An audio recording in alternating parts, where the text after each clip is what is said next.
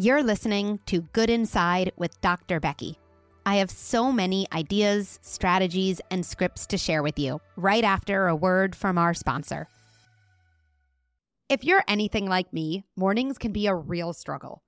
Between making breakfast, prepping lunches, and making sure our kids actually brush their teeth, the last thing we have time for is a kid having a meltdown about what they're wearing. This is where Garanimals comes in. Garanimals is the original mix and match clothing brand for babies and toddlers in sizes newborn through 5T. They're easy to pair and fun to wear styles, empower kids to dress themselves, boosting their self confidence and independence. Oh, and making mornings power struggle free for us parents. That is a win win.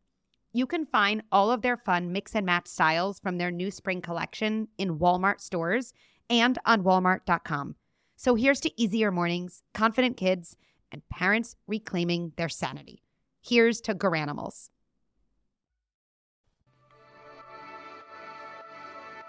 Hi, I'm Dr. Becky, and this is Good Inside. I'm a clinical psychologist and mom of three on a mission to rethink the way we raise our children.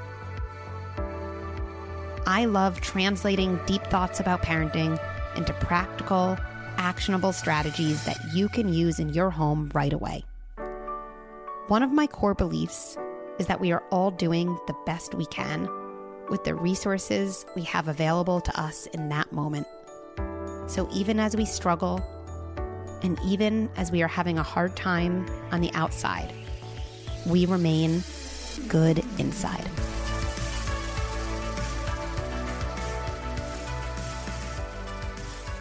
Today, I speak with a couple that I've gotten to know over the past few months. Kobe Campbell reached out to me very early in my Instagram journey. She was an active commenter on posts, a sharer in her stories, and she was very present in my DMs. I was immediately drawn to her, and then she introduced me to her husband, Kyle, who I felt drawn to as well. Kobe and Kyle started raising some really important questions. How can they raise a child who feels truly good inside, who has the space to get to know himself, who receives connection when struggling, not punishment? When they were both raised with a your feelings don't matter, just stay in line approach. Do we live in a world where the approach I put out there is as safe for their black children as it is for my own white children? How can they respond to criticisms from their families of origin about their new gentle parenting approach? Comments like, this approach is going to get your child killed. Well, let me tell you, in this episode, we ask more questions than we find answers. That's usually how things go with important, nuanced topics. I can't wait for you to get to know Kobe and Kyle. And let me say right away, thank you, Kobe and Kyle, for allowing so many people to start to get to know you. So, with that in mind, let's jump in. Kobe and Kyle, so, so excited to be talking with you, for you both to be here. Why don't we start out? Just tell me a little bit about each of you, about the two of you together, about your family. And then from there, we can jump into what's on your mind for our discussion today. Yeah. Um, I'll go first. Yeah. I'm Kobe. I am a licensed trauma therapist, mother of two, have a super energetic, deeply feeling three year old, yep. and then a really docile six month old who is just the chillest baby ever, honestly. Um, Kyle and I really started to embrace um, positive, respectful, present parenting just because um, of the work I do. I feel like I'm just in a really peculiar situation where I get to see the end of, um, you know, lots of repetitive actions that happen in childhood and then my own childhood trauma which has had me in therapy for about eight years and then kyle started going to therapy and we were like huh there's a lot of stuff that's at year 28, 29 that happened at year three and five, you know? Yeah. And so we could have cut that off at the pass. Yeah. Yeah. Yeah. So um we are really passionate about figuring out how to treat our child like he is a human being made in the image of God now and not wait till he gets older to start treating him with some dignity and tenderness. Yeah, and I'm Kyle. Um, I belong to her. um, also, um, the the father of an incredibly rambunctious three year old and a little just he's probably sleeping right now, yeah. our six month old. um, so I, I don't know if that's poetic justice or what, but we're really, really grateful for that. Yeah. Um, I'm not a licensed trauma therapist at all. I am the CFO of a church and have my own consulting company for mergers and acquisitions. So I'm just a, a finance numbery dude. guy. Yeah. a numbers dude. dude. Yeah. And tell me a little bit more of this journey to respectful parenting you mentioned that right away, and that seems to be such a kind of goalpost, such a focus. But tell me more about that and about how your upbringings even influenced kind of coming to those beliefs about how important it is to treat a child early on with you said respect and dignity and gentleness. Mm, yeah. I feel like in my work I like came to find personally through my clinical work that trauma is pre-verbal and that I like recalled and, and remembered feelings that people had towards me that I didn't really have any reference for like the words that they ever said.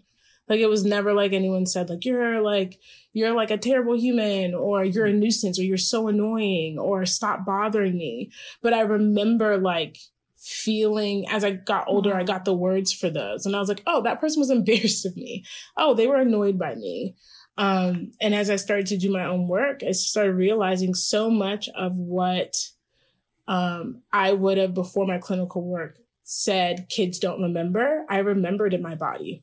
You know, I remember yeah. the sensation. I can remember in middle school sweating through my clothes and like I would name that now as anxiety, but I just thought I was weird. you know, just like, oh, well, mm. I'm just sweating a lot. My hands are always really wet. I always sweat through my clothes. It's just a thing that happens. Mm. Um, and I, I remember the looks adults would make between each other when I would do something wrong or do something bad. I would remember some of those things and found that like those seeds were bearing fruit in my relationship with Kyle, in my relationship with my sons, um, in my relationship with myself. And the deeper you get into to therapy, at least for me, the more I was like, oh, like I wasn't treated like I was a full person when I was a child. And just to piggyback on that for a second, you're saying pre-verbal is right. It's kind of the years before we're three. Yeah. Right? I don't know about. And so you're speaking to the influence that parenting and our kind of family environment have on us mm. in our earliest years, the years that it's so easy to say, and I think we all hear this phrase, our kids won't remember that anyway, or so they don't resilient. remember those years. Mm-hmm. They're so resilient. Right, exactly. So yeah. the years and this is something I think a lot about too, that the years we don't remember with our words have some of the biggest influences on us for the rest of our lives. And you pointed to that by saying our bodies remember. Yeah. Our, our bodies remember these patterns, yeah. this set of expectations we have of others, our beliefs about ourselves, what's allowed, what's not allowed, what's good, what's bad, mm-hmm. what brings people closer, what pushes people away that kind of looking at that arc is one of the things that led you to feel so passionately about parenting your own child in a specific way. Yeah. And I remember being a, a, deeply feeling child saying things like, that makes me sad or that makes me angry. And the responses were like, what do you have to be sad about? You don't pay a bill, you know? And, but I, I mm. remember like truly yeah. experiencing sadness. Like you were nothing you did or felt was valid until you were an adult. And so it, like it just was a very, I think, lonely experience that as a child that I'm now finding language for. Um, and a lot of that is kind of like recapitulated itself into my mid late twenties. And I'm realizing like, oh, how, how I was treated as a child truly is a foundation for how I see myself, the world, God, all of it. Mm-hmm. And and Kyle, hop into some of these themes. What's connecting for you about this, or what's different? For my for my own part, I um, I was raised in a really. Uh, I'm I'm the son of two Marines. So my mom was Marine, my dad was Marine, um, and they're both black. And so there's there's two cultures that really value um, a certain amount of authority and obedience coming together at the same point in a way in which like the world really affirmed. Like Yeah. I can remember like school assemblies, our principals would like call out what great parents my parents were because they they produced such obedient children. Um, and it wasn't until Kobe and I got together that I was even able to reconcile that, okay, well, I always thought I had the greatest upbringing in the world with the greatest parents in the world. And I still believe that. My parents are better than everyone else's. So if you're listening, it's not your fault. Um, my mom's better than your mom. It's, it's, you know, it just is what it is. They're great. And yet, in all of that, my parents have four kids, and I can say this because each of our stories are public in some way. Um, and maybe just a, a minor trigger warning here, but each of us has dealt with suicide and suicidal ideation. Every single one of us. Mm. And with with a level of like commercial success, we've all been very successful. We are like the poster children of what it looks like to raise good kids that do well, that go to the right school, that get the right job, and all of that stuff. And Yeah. each of us deteriorating internally. Mm. And so the question came up while while Kobe and I were actually arguing about this whole present positive parenting, which I was thought was very resistant. Very resistant. She dragged me kicking and screaming, chloroformed me, I think, at least twice. Um, and, and then somehow I wake up and I find myself sitting here um, because she she just she said and it hit me right in the gut. She's like, Kyle, why in the world would you think you doing the things that your parents did would produce anything different than what you got? Mm. And I'd never really considered. I always thought it was a me thing. Now, obviously, there's levels to it and there's nuance, but I'd never considered like, no, my parents were amazing parents, especially within our cultural framework. They were like the gold standard. And yeah, four for four. Like there was something missing, something significant because you, apparently you can have all the other things that people want out of their children and be missing something incredibly important, which is this sense of self worth and value Mm. intrinsic beyond what you do or don't do, which I Mm. didn't have until far too late in life. Tell me about the word obedience. Just like what what that word you said obedience, right? What what comes up for you? Where is that in the value system? What does that mean? What does that look like? Just what what memories, what images? Tell me tell me more about that. I'm African. My parents are Ghanaian immigrants, and Kyle's African American. Um, and so I kind of ascribe to both African culture and African American culture. And I think for both cultures and for Black people in the diaspora, obedience is the highest form of value a person can have. Like you are most valuable, most good, most um, desired if you're obedient, right? And and we see that not just um, internal to the culture, but like within how other cultures see Black people, right? If a Black person's arrested or or argue, why did you resist? Why did you argue? Right? Why didn't you just do what the officer said?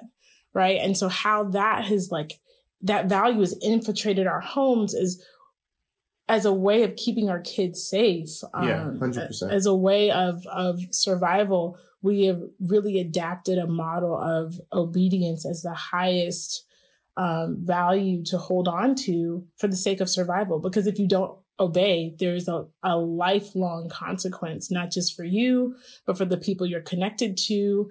And so I think from a really young age, it's not about um, connectedness, to be honest. It's not about connectedness. It's not about autonomy. It's not about knowing your inner voice. It's about keeping your kid alive like even I remember growing up and I didn't realize it was like odd until I got to college, but it was a huge thing if like a black child made it to the age of 18 and like didn't die at the hands of like whatever violence, right? And the idea is like we want to keep our kids alive, so we we base everything we do on obedience.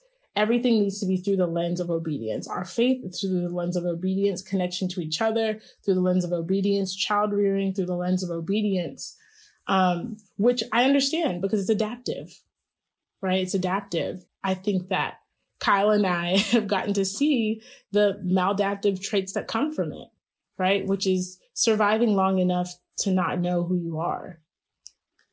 Yeah, that one is uh, prevalent. And and to put even more color around that, right? Like so she's African American, I'm African American. um and yet and the cultures are similar, uh, but they have some key differences, but still there is this unifying theme because I can remember being I think it was seven or eight years old when this started, but my dad would wake me and my brother up in the winter at like three or four in the morning and would wake us up and tell us to wash his car. Unprompted, like no warning or anything. And we were frustrated, but the whole point of it was he wanted us, and he told us this. This wasn't like we had to intuit it. He said, Hey, I, I need you to get used to not showing when something makes you upset. Because one day someone in authority over you is going to tell you to do something that you don't feel like you should have to do. And it could kill you if you, if you show too much aggression. Right. And so he was like, he was trying to love us the best way that he knew how and to make us safe. And so he was literally training us to be obedient, regardless of how convenient or inconvenient or how right or wrong it was, um, and to show no emotion. Um, because it was it would be dangerous to do that. And it was nine or ten when that started, and it stopped after a while when he felt like we really had the lesson that he could wake us up at three a.m. You could be mad and tired, and you would know that there's certain things you just can't say or, or let yourself express. Mm-hmm.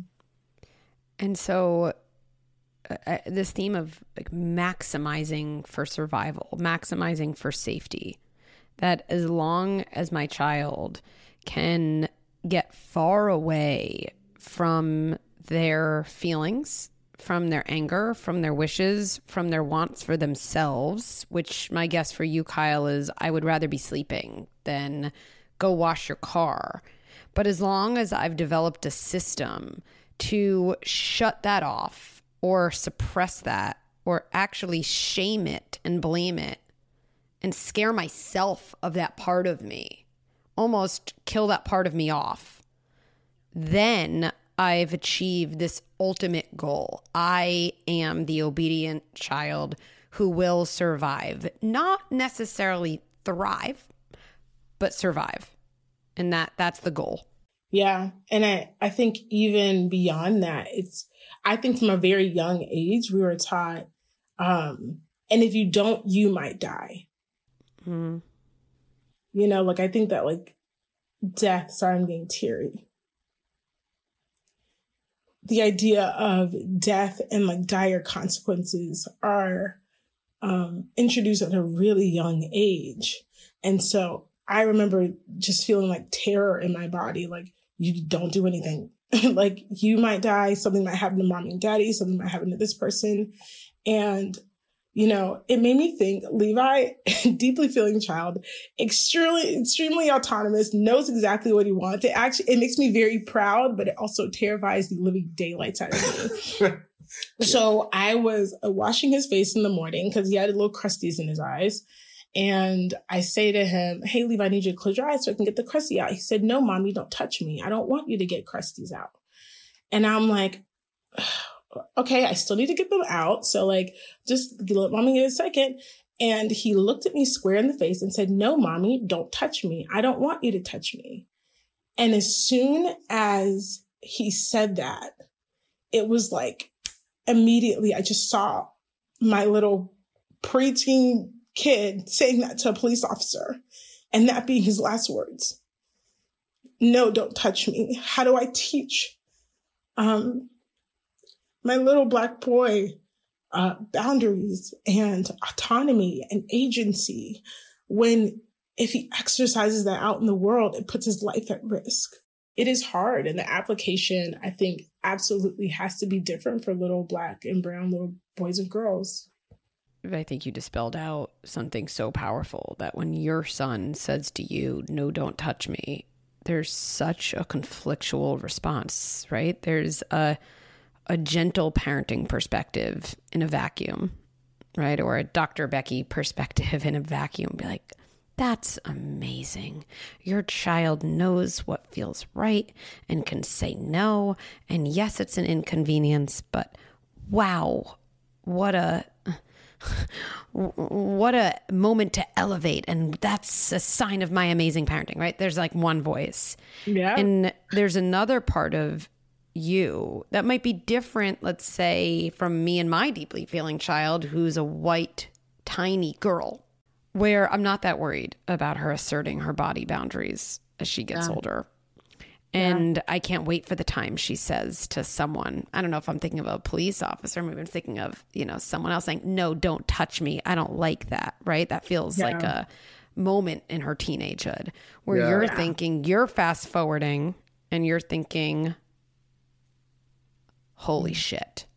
yeah. I just, and, and just like you said, death and threat comes in so early yeah. you're having it enter early in your three year old's life by when he says, No, don't touch my eyes, you're picturing him getting murdered by a police officer Yeah. and figuring out what does my child need? What actually does my child need in this moment to prepare him for life? Is it the exact same as what Becky's daughter would need? And if not, what do we do in that gap? Is is really confusing, really overwhelming, really Yeah. terrifying, and really cycle breaking to even think about the pivoting an approach. Yeah, and and even as we so we've been in this journey for how long has it been, babe?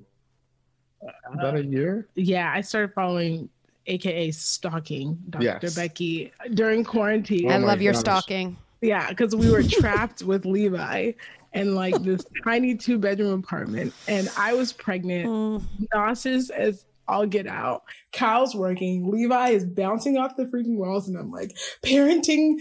She she did stalk you. It was problematic in the beginning, but it, we've turned a corner. And um, but as we started um, applying some of these principles and, in really just like light ways, um, we got a lot of pushback from like my family, and and then we talk about that like you talk about it rather. Um, the conversations you have to have with family members as you're doing this, and and it's a hard conversation for everybody. But I think for us, it was telling that the first thing my twin brother said to me was like, bro, like you're to get your, your kid killed. Yeah, Like you told him to stop and he didn't stop. yeah, I think that conversation is probably not necessarily the conversation that is happening for other folks as they interact with their family members over positive parenting. Cause it's not like my brother is some angry man. He's very sweet, loves his nephew.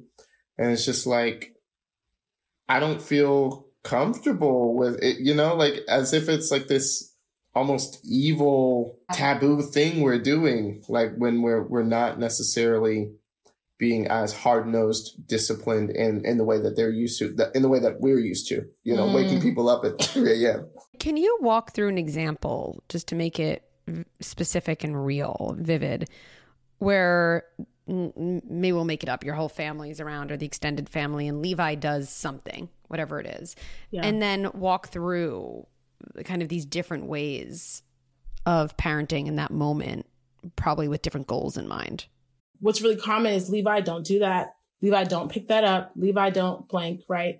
Um, he may do it two or three times, and then I'll go over to him and say, Hey, it seems like you're having a hard time controlling your body. Let's go calm down. Or you have a lot of energy. Let's do a little shake, shake, shake, shake, shake. Let's wiggle, wiggle, wiggle, wiggle. Let's go outside and run.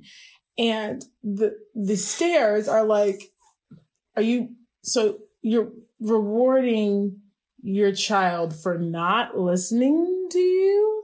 And Mm. it- and it's almost like you know i don't know if you've heard of this but it's very common in the black culture like i'm not watching your child unless i can whoop them and we're like well i guess no one's watching our child because that's the boundary that we've set. And i think that when people see the parenting um, they they think it's uh, permissive Mm-hmm. just let the kid do whatever they feel, whatever they want. But I think for us, because we're noticing, like, okay, first of all, we've all been cooped up in this room for the last three hours. I'm getting restless. There's no other toys here. There's no other kids here. He needs to burn energy. Of course, he's going to destroy something. You know, there's glass. He's, of course, he's going to kick it over. Um, and that's what I'm thinking. But what is on the other side when other people are perceiving it is you just told your kid to stop and he didn't stop. Now he must be punished for that. Like it's very mm-hmm. punitive in nature. And I think that the reason why it's punitive in, in nature, the culturally, the way people see things is because it's almost like they're trying to get people, honestly, trying to get black kids ready for a punitive system when they leave the house. We're kind of talking about this moment where Levi doesn't listen. And then there's this fork. Do I respond with punishment? You have to listen. Or do I respond with kind of a boundary and maybe a redirection or a stepping in on my child's behalf? But before that, there's also this fork in the road around assumption of intention, negative intention, right? Or positive, right? So, am I assuming that my kid is purposely not listening, trying to pull one over me, doesn't respect me, a ton of kind of negative assumptions?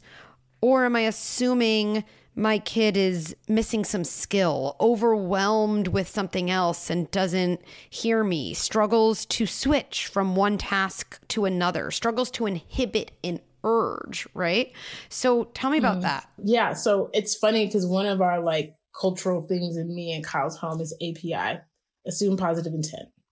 Um, but we struggle with that with our child. Yes. it's a tenet we struggle to embody. Mhm. And I think that um, also because of generational trauma, it's hard for people to see um, there's no there's no um, degree. It's either you fully understand or you don't understand, right?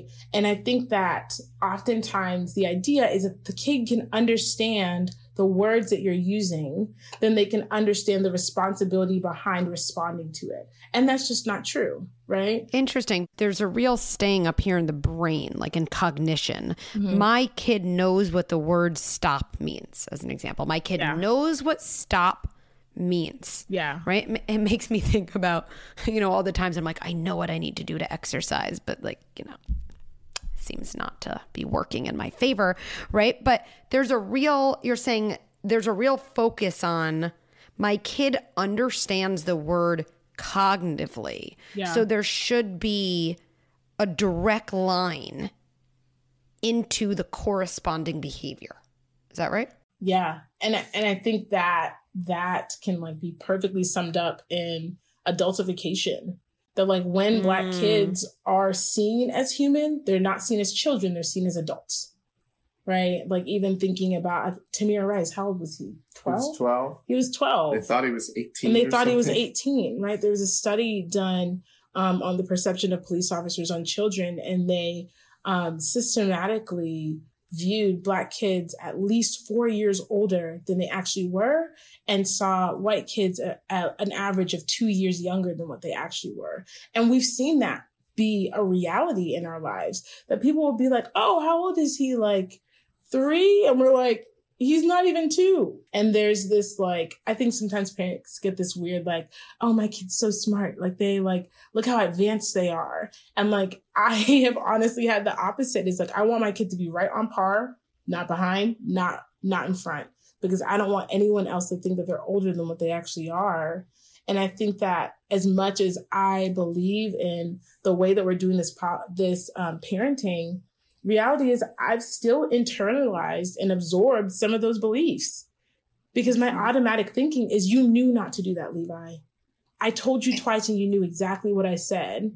There's something I keep thinking about, like giving the benefit of the doubt. Like Yeah. kids get the benefit of the doubt, but not you, right? Yeah. Because when you're, as soon as you look older than 10, you're not going to. And so I'm preparing you for Yeah. that. Yeah. And then what happens inside your own home, inside your own home, is you don't get the benefit of the doubt Yeah. to prepare you for the world.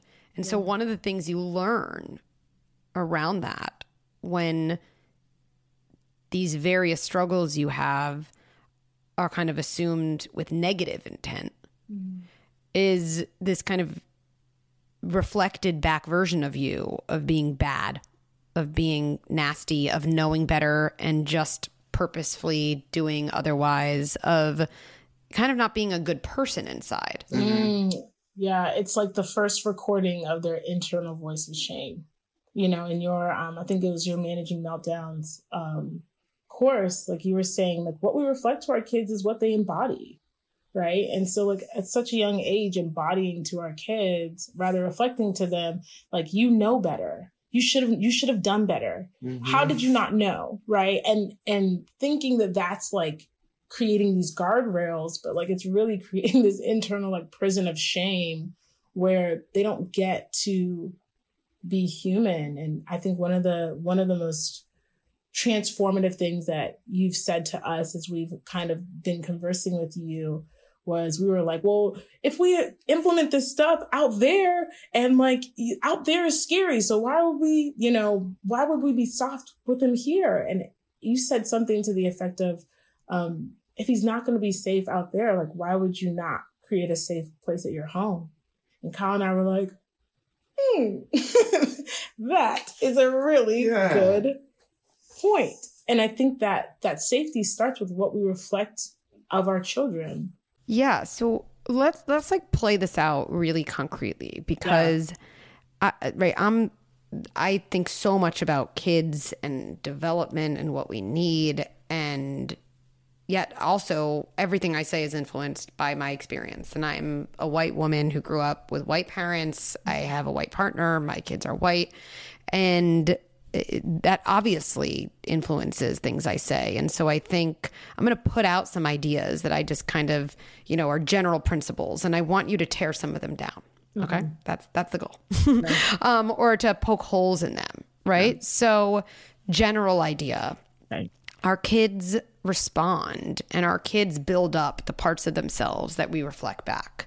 So, when we reflect back a version of a child who isn't listening because they know better and just purposefully don't listen and then we punish them accordingly. Our kids building up the version themselves that's that's bad. I'm bad inside. I'm dangerous i'm disrespectful. On the other side of things the idea that i'm going to pause the punishment to instead say something like something about listening is really hard right now. I'm going to help you. I'm going to put that truck away since it's hard to stop throwing it. And it seems like you have all this energy in your hands. Let's go get some softballs and throw throw throw.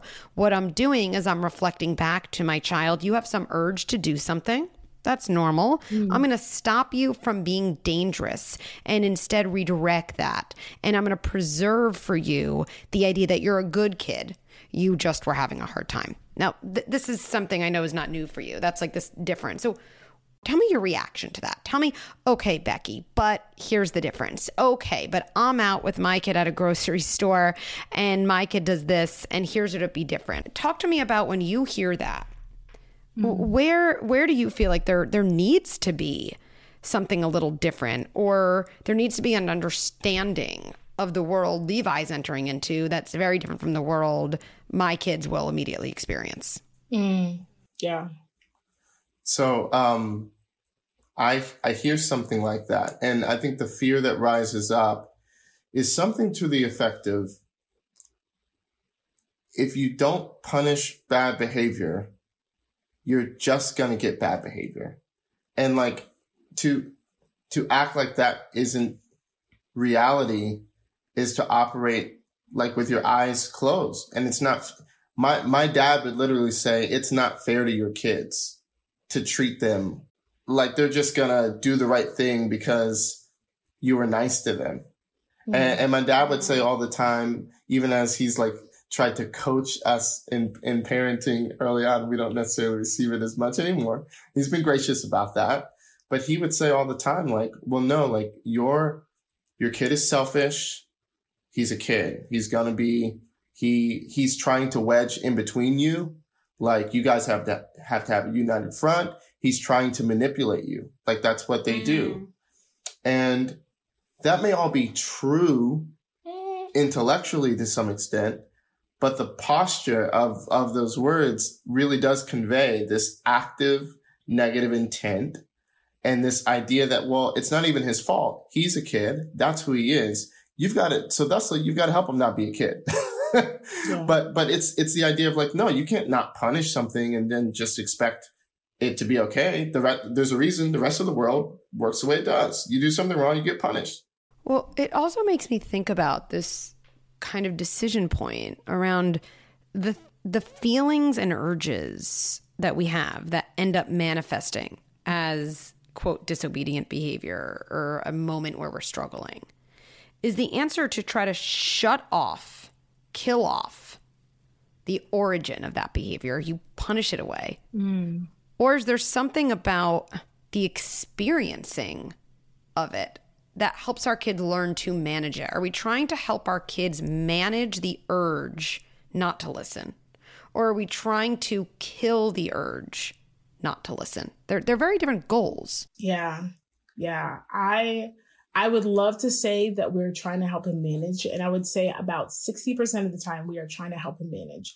But there was like a framework that I started kind of journaling about. It was again from your managing meltdowns you can tell what we're dealing with at home um, of course you talked about how dysregulation leads to co-regulation which hopefully leads to self-regulation except for my kid is co-regulating with my dysregulation because not only am i witnessing his being triggered I, you know, like I mentioned before, am having this flashback of you cannot do this in these places.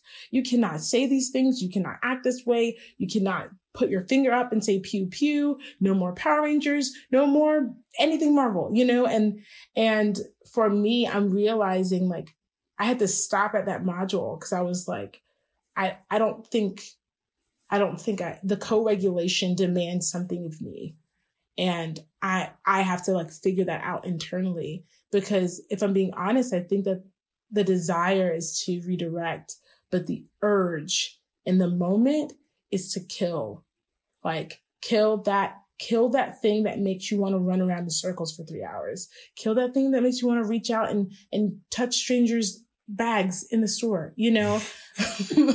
There's a and it's it it is hard to manage but like that that dysregulation, mommy's dysregulation, to co-regulation of dysregulation to more dysregulation.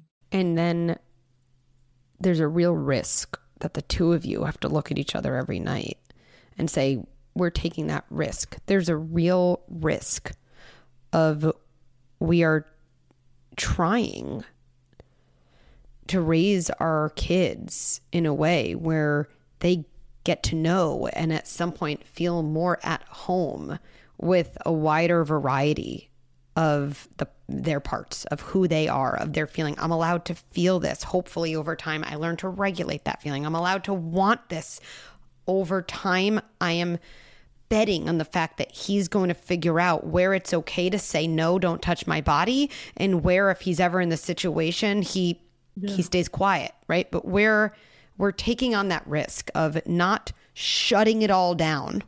Yeah. And that that is a risk as you parent your kids yeah. that you have to take on that someone like me doesn't really feel. I don't really feel that risk with yeah. my kids. Yeah. And that's that's a huge that's a huge difference. huge. And you're taking that risk while having family members who sound like in all their own ways really love you and love your kids. Yeah. Tell you you're endangering your children. Yeah. And you're saying, let's reverse that or take the risk of, I want Levi to feel like a good kid inside. That doesn't mean hoping when he's 18 he has tantrums like now and I'll just be saying as a mom, "Oh, look at my free child." Like that doesn't feel good. That doesn't feel good to an 18-year-old, right? Like yeah. no one wants to be dysregulated. Yeah. But what I think what's key is it's taking the risk of tolerating this really messy period. Yeah. In the hopes that you have a kid who feels good inside mm. and has learned how to manage so many different feelings and urges, but with the core belief that those feelings and urges are okay to exist inside. Yeah. I don't have to kill them off or reject them. And my core story is no matter what I'm feeling, I'm good. Nothing inside me is toxic. Nothing inside me is poisonous. Nothing inside me is bad. And the I think one of the huge paradoxes is the wider range of feelings we help our kids with when they're younger, the less likely over time, and that's a huge asterisk over time. When does the time switch? I don't know. But the less likely over time, those feelings all convert into dysregulated behaviors because the feelings we don't allow inside of us, mm. right? Our feelings are forces. I always think about them. They're forces. And if you can't allow and manage a feeling inside, mm-hmm. it has no choice but to catapult out of you in some totally dysregulated behavior when you're older. And yet, having said all of this, the two of you are are doing something so so massive. Yeah, it is. And it's, I feel like it is heavy and it's hard. And I think I've said that a billion times, but the fruit is so sweet and unexpected. Mhm. He had a soccer game last Saturday, and we're noticing that he loves to play with people, but he doesn't necessarily like to be watched by people. So here's this line of adults sitting in their pull out chairs, just staring, and he is nervous. And, you know, most of the parents, and this is no, no shade or shame to them, most of the parents like just left their crying kids, right? And they're like, just go. And their kids crying in the middle of the field. And I said, you know what, Levi, I'm not going to leave you until you're ready for me to Mm. leave you. And I stood there and I held his hand the entire game. She played more soccer than all of those children. I should have worn my, my Apple Watch or caught the closed the ring. But I I stayed there the entire time and and there was a part of me, this really small part of me that was almost embarrassed. Why can't we get it together? But then there was like this really big, overwhelming part that was like, how cool that I get to experience this for my kid.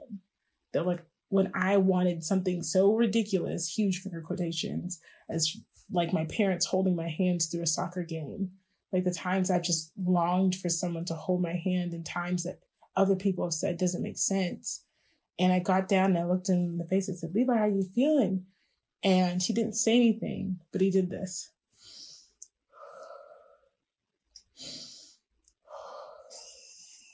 And it was like one of those moments where I was like, and that's why we can't stop. I love you guys. You know that? I really do. So much We love, love for you. Dr. I'm Becky's making a part of the family. Yeah. We love Dr. Becky t-shirt. We're gonna show up in his front yard. Yeah. I loved talking with Kobe and Kyle. They have truly taught me so much. But maybe more importantly, they've helped me ask more questions and consider new perspectives. I feel the need today to not tie things together with any clear takeaways. Instead, I just want to let this conversation sit with me and hopefully with all of you as we consider the different realities we all face the ways our past lives on in our present, the ways we are cycle breaking, and the bravery of each and every person in this community to reflect, consider new ideas, and be vulnerable about our parenting and self discovery journeys. Thanks for listening to Good Inside. Let's stay connected. At goodinside.com, you can sign up for workshops and subscribe to Good Insider, my weekly email with scripts and strategies delivered right to your inbox. And for more ideas and tips, check out my Instagram, Dr. Becky at Good Inside. Good Inside is produced by Beth Rowe and Brad Gage, and executive produced by Erica Belsky and me, Dr. Becky. If you enjoyed this episode, please take a moment to rate and review. And if you really like the episode, please share it with someone you know. Many of you tell me that sharing an episode has allowed you to start conversations about tricky topics with spouses or extended family members, and to bond and connect with fellow cycle breakers. I actually do read each and every review, so please know that your feedback is meaningful to me. Let's end by placing our hands on our hearts and reminding ourselves even as I struggle, And even as I have a hard time on the outside, I remain good inside.